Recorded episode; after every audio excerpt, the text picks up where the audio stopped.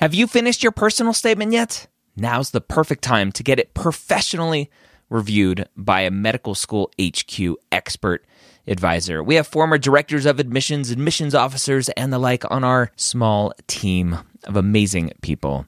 They have the inside knowledge from reading thousands and thousands and thousands, tens, if not 100,000 personal statements, going through the process and setting up the process for their whole committee. They know exactly what medical schools look for and the common red flags that can get your entire application thrown out.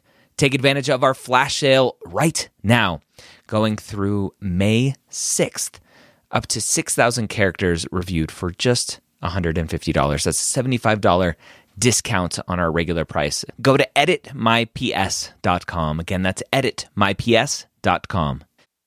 The Medical School Headquarters Podcast, session number 157.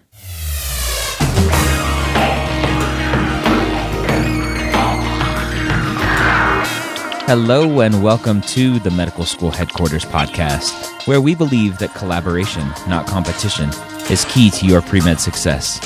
I'm your host, Dr. Ryan Gray, and in this podcast, we share with you stories, encouragement, and information that you need to know to help guide you on your path to becoming a physician.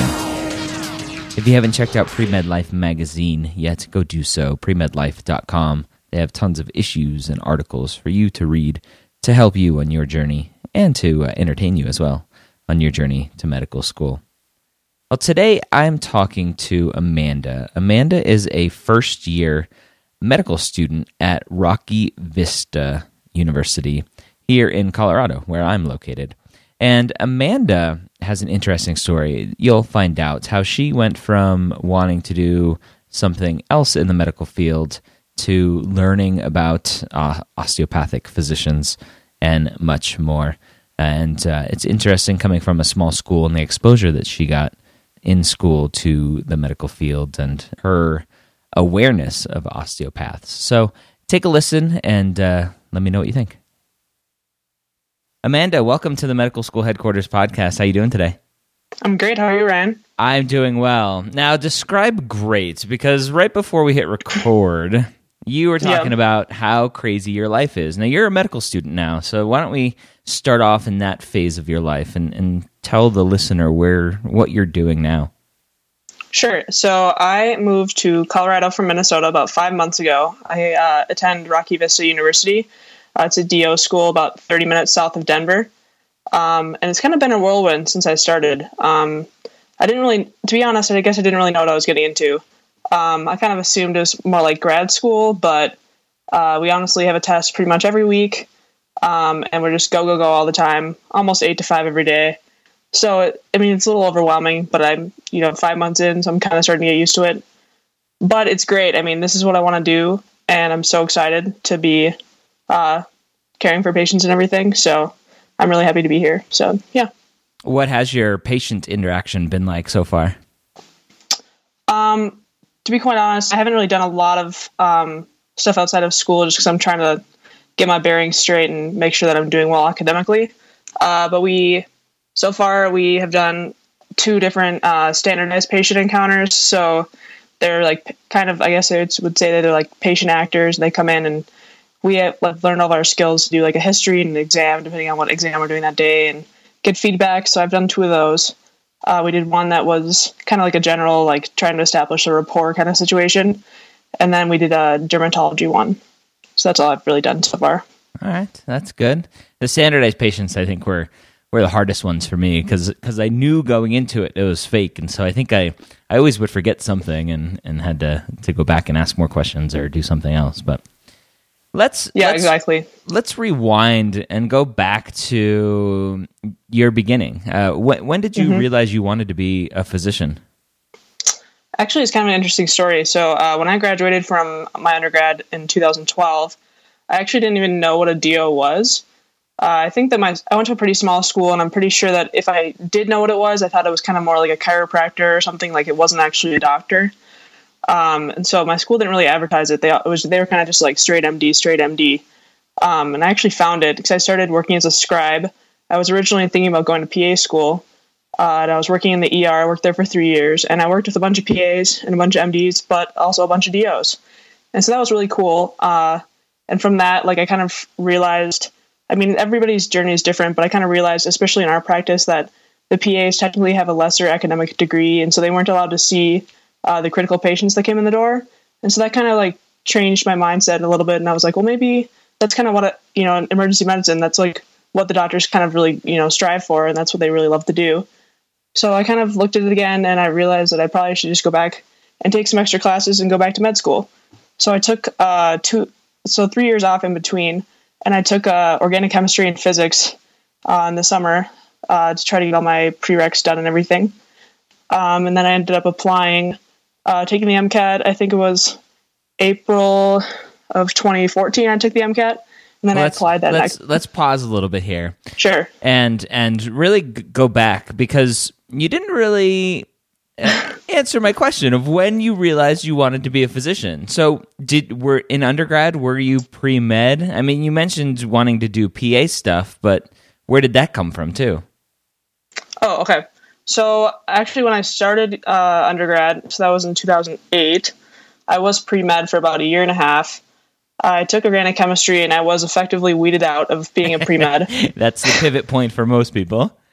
Right. Yeah. What What was and it also, about organic chemistry? Um, to be honest, I actually blame most of it on my professor. Uh, she was tenured and she didn't actually lecture. We just went to class every day and did group work. And she actually organized the groups by test grade. Um, so if you were not doing well, you were also in a group with everybody else that wasn't doing well. And so I think it was really weird. And I think that that kind of like turned me off from it a little bit. And then going on, I was like, well, I don't think I learned enough to. Uh, I ended up getting like a B minus, which isn't horrible, but I ended up thinking, oh, I don't think I know enough to go into organic chemistry too, uh, which was actually twice as hard at my school. So I kind of looked into PA school and I realized that a lot of PA schools don't require the second semester of organic chemistry. So that's kind of when I made my switch. Mm, okay. When, so going back a little bit more, mm-hmm. why why were you pre med to begin with? What was your initial interest in in medicine? Uh, I think actually my initial interest was more like in the EMS kind of field. Um, one of my friends in high school, uh, when he was biking, was hit by a car, and effectively his tibia was in an open fracture and sticking straight out of his leg. Uh, and then just like him kind of describing to me all the care that he got from like the paramedics, and I was kind of like, oh, that's really cool. I mean, you don't have to get a undergrad degree to become a paramedic, but that's kind of what I looked into a little bit. And then I actually did shadow when I was in high school. I shadowed uh, my family physician, and I was like, well, this actually kind of seems like it would be for me. I really liked emergency medicine though, and I still do. So I kind of was looking towards that angle, and so that's why I decided to become pre med. Okay, very interesting.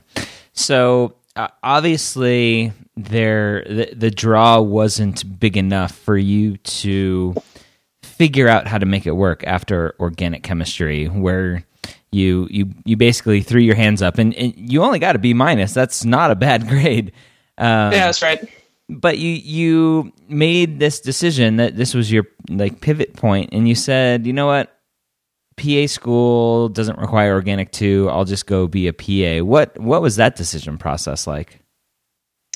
Uh, that was rough. I essentially uh, equate that to my quarter life crisis, um, because I I've never really I wouldn't say that I'd ever really failed at anything before that. And I kind of realized I also like I guess I didn't mention, but I was in physics at the same time, and uh, my professor's exams were only twenty points. Uh, I think I got a twelve on the first one, so that was a D. And so I actually dropped out of that class. So I was only taking twelve credits at the time. Uh, and I was like, well, I'd have to retake physics as well. And I kind of was on the four year graduating plan. So I decided kind of was just be an easier route at the time to go to PA. Okay. So was, it was the, the more instant gratification is going to the PA route. Yeah. And I mean, to be quite honest, uh, my best friend is a PA. Um, and I really don't think it's an easier route at all.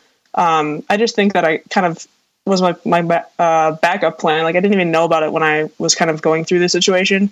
Uh, but she kind of told me about it, and I was like, "Oh, that sounds fun." So I almost kind of followed her also. So there's kind of multiple variables about why I decided to change. But okay, so you're obviously not in PA school. So what happened on that front to to make you change your mind away from being a PA?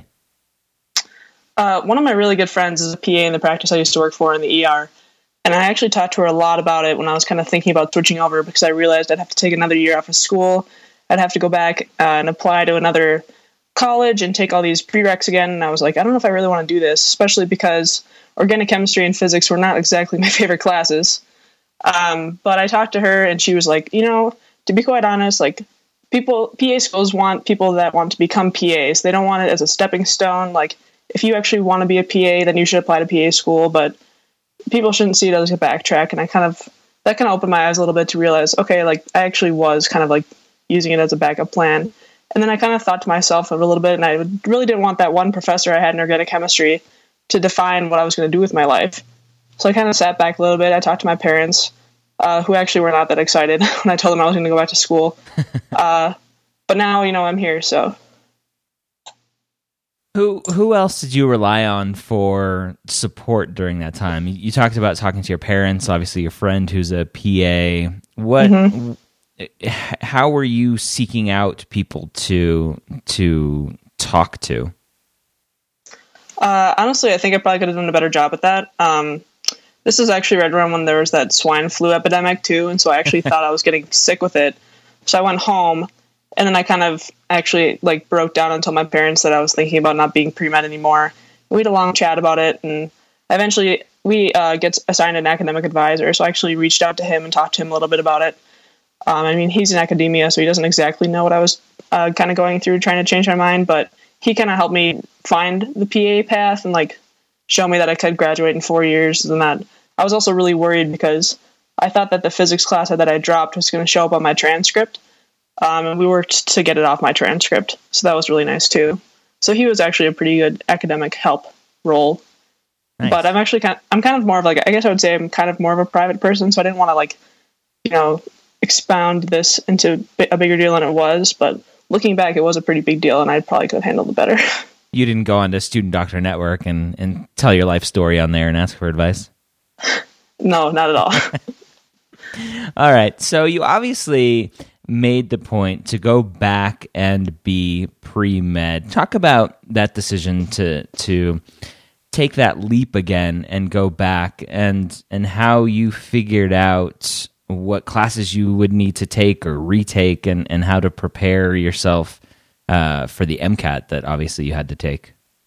Right. So when I took the MCAT, I had taken a couple of those classes like six years before I had taken the MCAT. So that was definitely a refresher for that. But uh, kind of so when I was working as a scribe, a lot of my coworkers were also trying to get into professional school. Whether I think most people were going towards uh, becoming a physician, but I did have a few friends that were thinking about PA school. Uh, so we actually did talk a lot about that. And I don't know if anybody's interested in being a scribe, but I thought it was a really good uh, jumping point into realizing, okay, this is what a doctor does every day. Uh, so that's sorry, sidetrack. But um, kind of just like talking to my friends at work, uh, talking to some of the physicians I worked with, uh, and they kind of pushed me into it as well. They kind of like told me that a couple of my physicians actually did something very similar to me. Um, where one, well, one of my favorite physicians that I worked with, he played professional hockey for ten years after undergrad and had no idea that he wanted to be a doctor. Uh, and once he kind of like had a few injuries and he dealt with PT and a couple orthodox and stuff, he realized that you know after his hockey career, maybe that's something he could do. Uh, so he like went back and took basically a whole another undergrad. Uh, and I was like, well, if he could take four more years of school, I can probably do, you know, a year and a half. uh, and take, so I went to, I enrolled in like our uh, state university. I went to a really small school. I think my biggest class was 40. And the classes I took at the undergrad were probably like 160 each. Uh, so that was a little overwhelming. But I mean, overall, it ended up working out pretty well. And I worked full time and took one class at a time and made it work. So Okay. One class at a time. So uh, I, am going to skip forward to applications real quick because you just mentioned okay. that. Um, the, there's this common perception among pre meds and pre med advisors that only taking sure. one class at a time doesn't prove to the admissions committees that you can handle the course load of medical school. Did that come up at all in any of your applications, any discussions during interviews? Um, in all of my interviews, I was asked why I went back and took these prereqs. Um, and so I actually did tell them about my PA story and everything because I wanted to be as open as possible. Uh, actually, the guy that interviewed me at Rocky Vista, who's our principles of clinical medicine professor, he was actually a PA for about 15 years and went back and got his DO. So we had that in common. So that was probably worked in my favor a little bit. But everybody always asked me, like, okay, well, why did you only take the one class at a time? And I mean, you just have to have a really good explanation. Um, for me, it was that I was working full time. Uh, actually, probably more than full time. I think I was working about 50 hours a week in the ER. Uh, and so I actually didn't have time to really put into another class. And I wanted to make sure I did well, uh, could prove I could handle the coursework and work full time. And I think they were pretty excited about that. Okay, so you you you had other uh, commitments, so it wasn't like you were just kind of playing video games all day long, taking one class at a time. You were working full plus time, uh, so so your time was still taken up.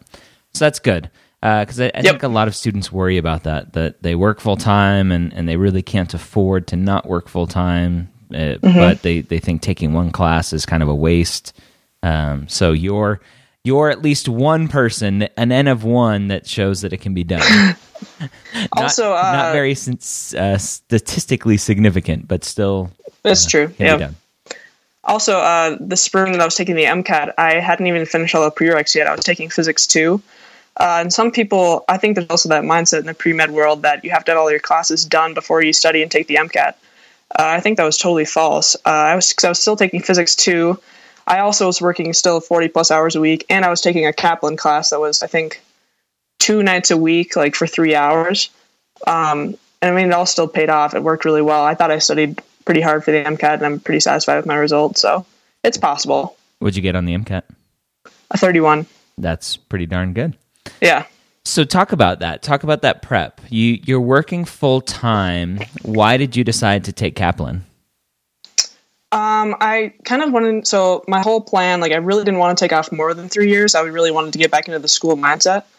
Um, and so every how everything worked out is just when I was taking the classes and everything, like I had to be taking physics two at the same time as trying to take the MCAT in April so that I could get my score back and apply and be one of the first people in the door uh, for applications.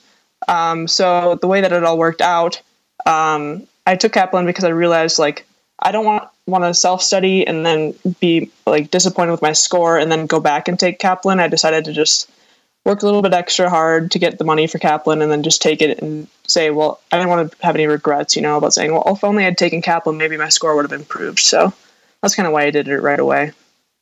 Would you recommend the majority of people out there take a test prep course, whether it's Kaplan or Princeton Review or MPrep, one of these other courses?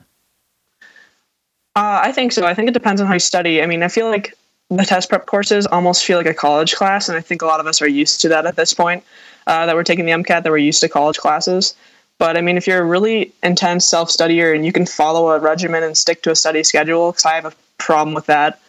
Um, I, like be, having being held accountable, so I think that really helped me. Like, if I was in class and I hadn't done the homework, then I was kind of lost, and so I really wanted to make sure I did great on my score. So that's kind of why I took it uh, just to be held accountable. And I think it was really helpful. Like the, the Kaplan class that I took was all online.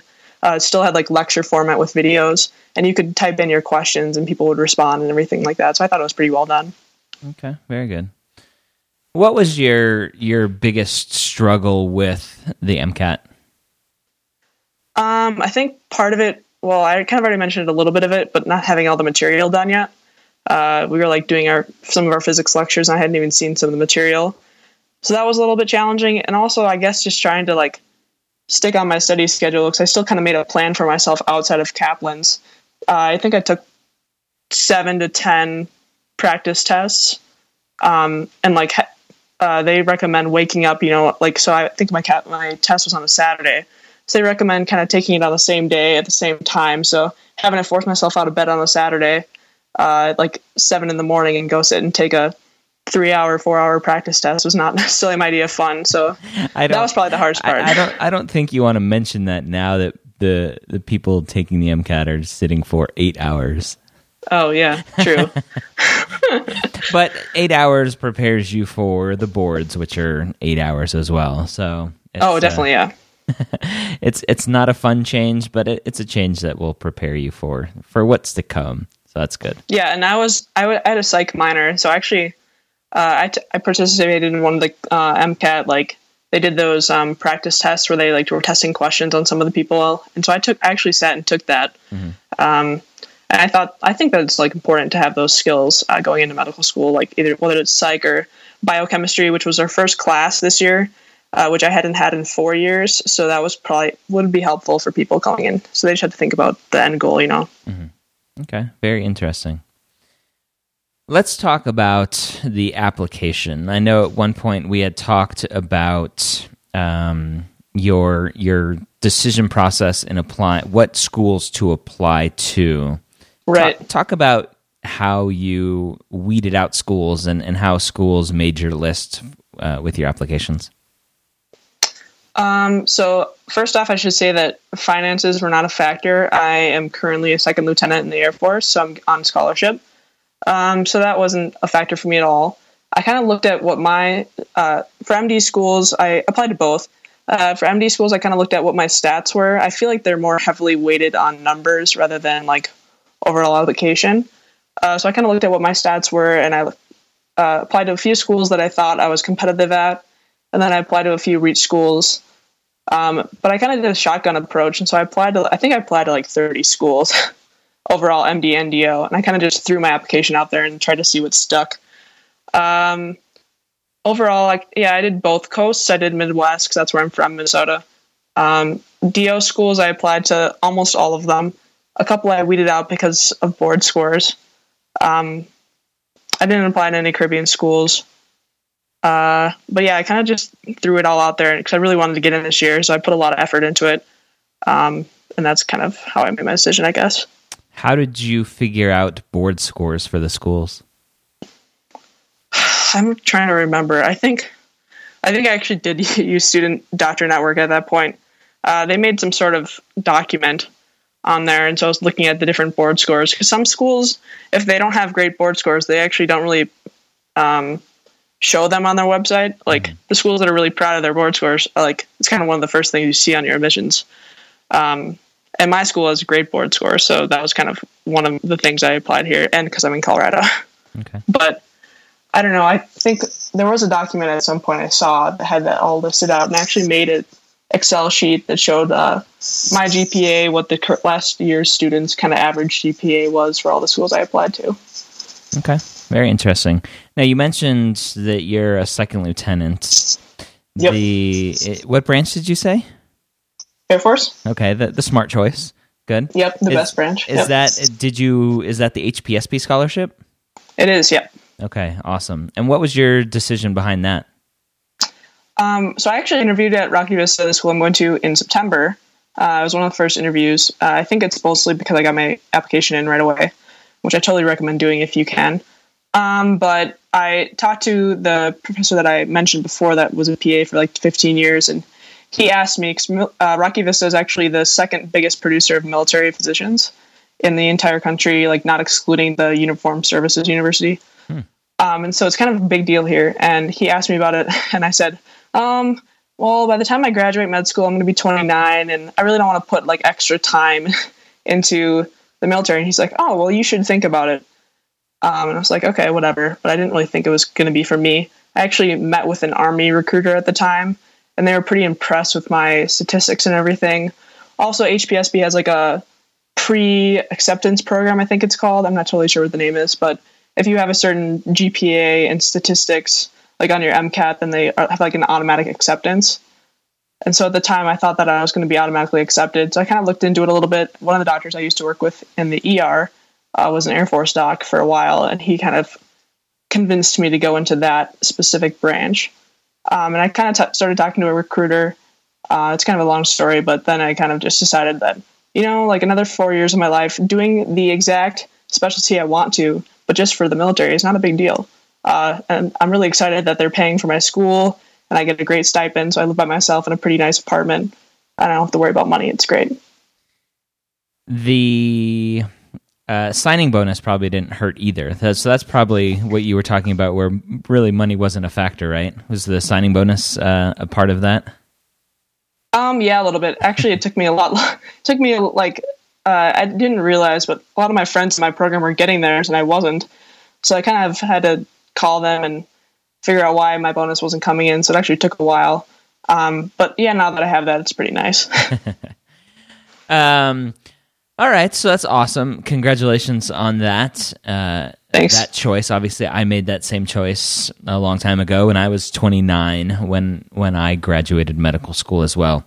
But you had mentioned okay. something in there that that sure. I want to ask you about. You had said working the specialty that I want to do for four years, mm-hmm. only doing it in the Air Force instead of in the civilian world wasn't that big of a, a risk to you or a, a change for you.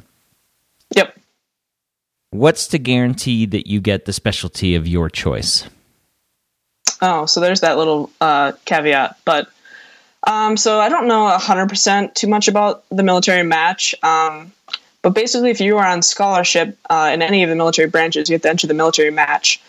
Um, and you can try to get into the specialty you want. There is that slight caveat that you won't get into it. Um, actually, in the Air Force, there aren't enough residency positions for how many people are on scholarship. So they do have this other little thing where they have sponsored residencies where you can go to a civilian residency um, and they'll pay the residency your salary. Um, but there is also that caveat that you can't get into the specialty you want. I think it's similar to the civilian world where you also like if you want to be an orthopedic surgeon, you know, there's it's kind of competitive.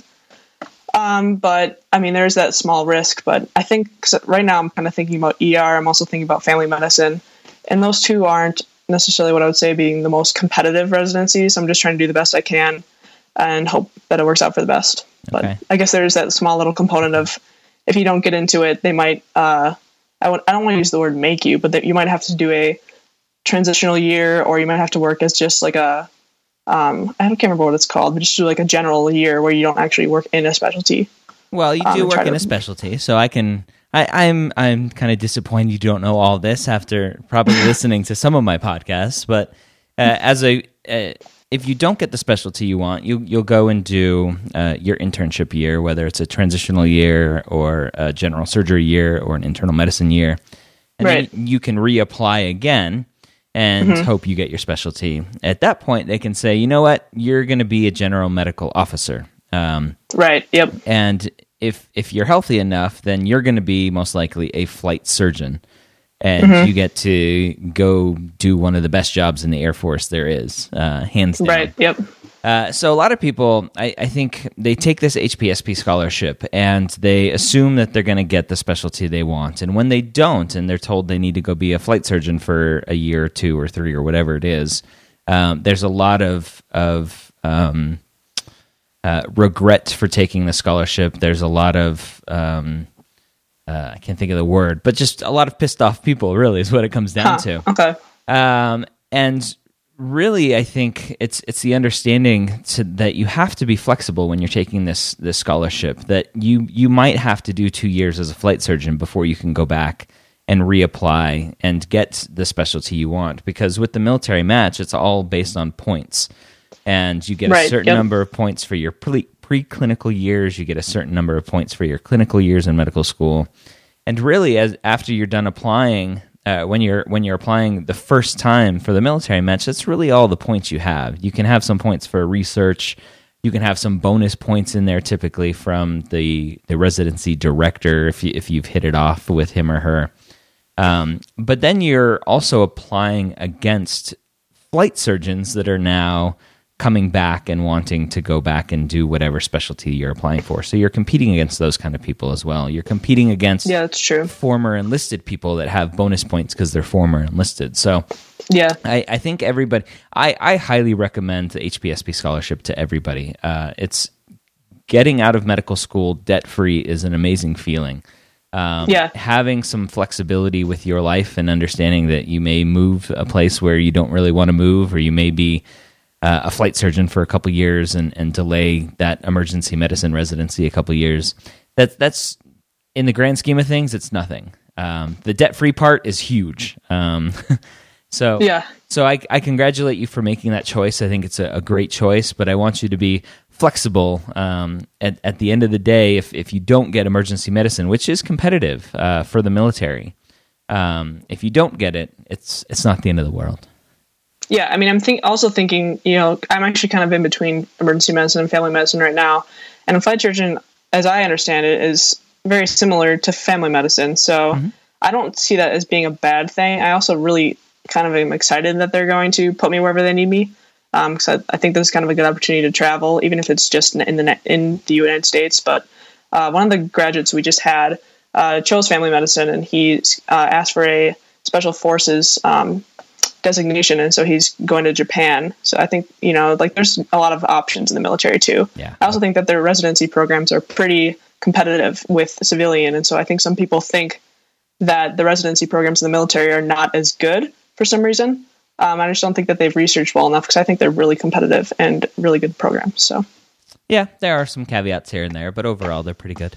Um, yeah. Awesome. All right. So, I want to know during the application process, um, what what was probably the the biggest thing that that threw you for a loop, or something maybe you didn't expect during the application process? Oh, so I definitely have a good answer for that one. Um, I so like I said, I really wanted to get my application in right away. I mean, I think I uh, my DO one took a little bit longer because I actually wrote a whole new uh, personal statement for that one since it had to be. I think it was a little bit shorter length than the MD application. Um, but one of my letter writers, which I actually I think this is a pretty common problem for a lot of pre meds. Uh, one of my letter writers, uh, he actually his house actually burnt to the ground the summer that he was writing my letter. I, uh, I don't. I hope that's not common for all the letter yeah. writers.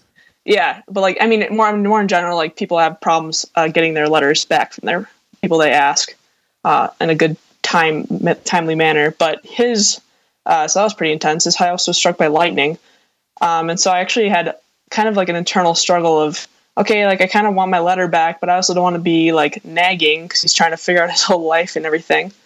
Um, and I did talk to a lot of the other scribes that I worked with, and they had either whether they had a committee because I didn't have a committee letter um, a couple people struggled getting their committee letter back in a decent amount of time uh, and things like that. So I think that was kind of one of my struggles is trying to ask him nicely if he was working on my letter versus trying not to be a jerk about it because he had a lot of stuff going on.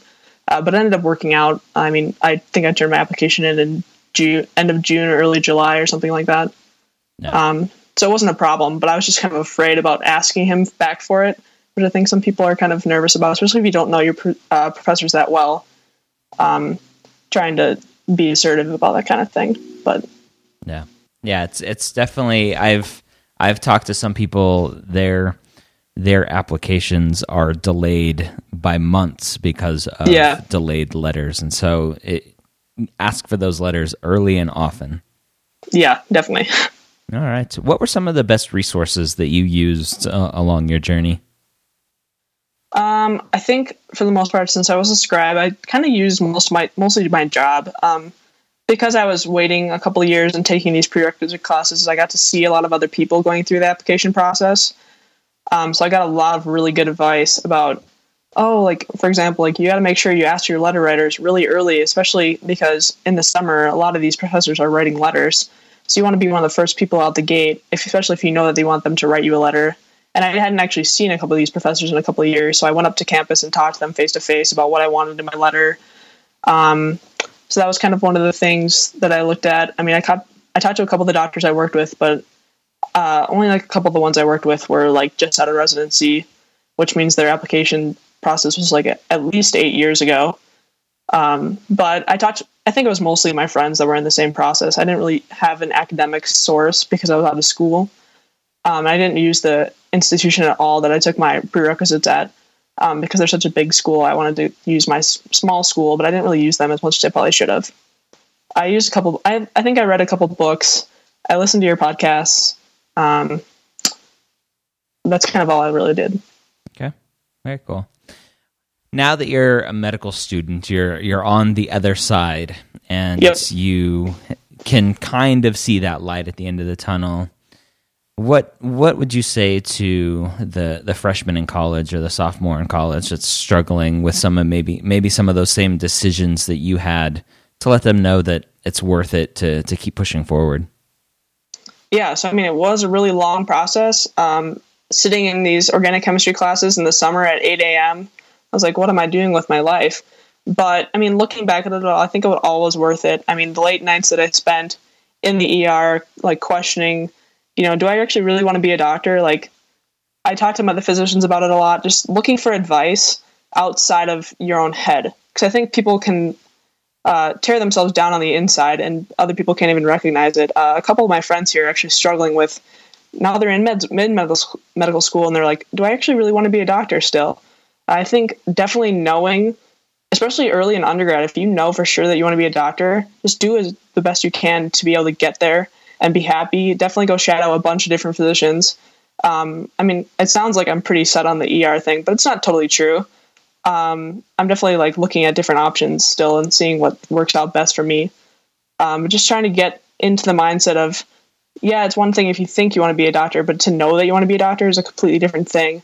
And then being able to show that in your interview uh, and be confident about it. Because I think a lot of people are still on the fence even when they're interviewing like oh like if i don't get in this year maybe i'll do something else but you have to really show that you want to be a doctor and i think it that kind of portrays with how you spend your years in undergrad all right again that was amanda. Uh, great story. Interesting to hear how she went from uh, wanting to do pa stuff and then realizing that they don't really get uh, to do all of the stuff that maybe she wanted to do finding out what osteopath uh, osteopathic physicians are and do is very interesting. Um, having that kind of uh, exposure and that that aha moment to go, oh, DOs are physicians, uh, and so something I, I preach on here all the time is is MDs and DOs are equal. They are physicians. Unfortunately, we have this dichotomy in our society where uh, especially among pre med students, um, there's this thought that you only go to DO schools if your grades aren't good enough for an MD school. But that's that's just not the case. If you're interested in the DO philosophy, which I've argued uh, on here before, I don't, I don't know if I really buy the philosophy as being that much different than the MD philosophy, but um, MDs, DOs are equals, and that's okay. All right. If you got a ton of great information out of the podcast today. I would love for you to share this with somebody. Go tell your neighbors, go tell your classmates, go tell your roommates, go tell your pre med advisors. Let them know about the immense information that you learn every week here at the Medical School Headquarters podcast. And if you want to take a second and leave us a rating and review on iTunes, I will never turn those down. Medicalschoolhq.net slash iTunes. You can do that we have a couple here I want to read off to say thank you. Uh, MA Baller17 says, extremely helpful podcast. This podcast has been a life changer for me. We have um, the Itchy Sweater, who says, enjoyable, informative, and accurate. I love it, the Itchy Sweater. And we have uh, B Solet, says the best medical resource on iTunes. I don't know about the best medical resource, but I th- thank you for that. I, I'll take that. Thank you. And one more here. Um, NVF Sassif says Dr. Ryan and Allison are my heroes. Well, you are my hero, NVF Sassif, for leaving a rating interview. I truly do appreciate it. And if you didn't stick around to the end of last week's episode, I'll talk about it here now. But here at the medical school headquarters, and when I, when I say the medical school headquarters, I'm talking about me. I'm the only one here at the medical school headquarters. So it just sounds so much bigger when I say here at. But I am going to, at the request of many people now, I'm going to add a new podcast dedicated to medical school and medical students, talking about USMLE, talking about residency applications, talking about matching, talking about clinical rotations, talking about surviving your your non-clinical years, your classroom years, all of that fun stuff. So all of the great information that I've been sharing here about the pre-med world, I hope to bring to medical students now and and talk about and talk with medical students and physicians more on the, the medical school side, not just pre med side. So with that comes the need to sort of change the name of this podcast because it really can't be the medical school headquarters podcast, um, and and be talking about pre med if I have another podcast that talks about medical school as well. So I need your thoughts. Email me ryan at medicalschoolhq.net and let me know. Here's my thought my thought is to take the name of this podcast, the Medical School Headquarters Podcast, and just add the pre med years or call it the pre med years at the medical school headquarters. Something along those lines. And then when I start the medical school podcast, I can call it the medical school years or or mid student whatever. Um, let me know your thoughts. Uh, I, I am keeping them separate so that medical students don't have to listen to MCAT stuff uh, because because they're done with that. And, and I, I know you as a pre med student would like to hear the medical school stuff, but then you can just subscribe to the extra podcast.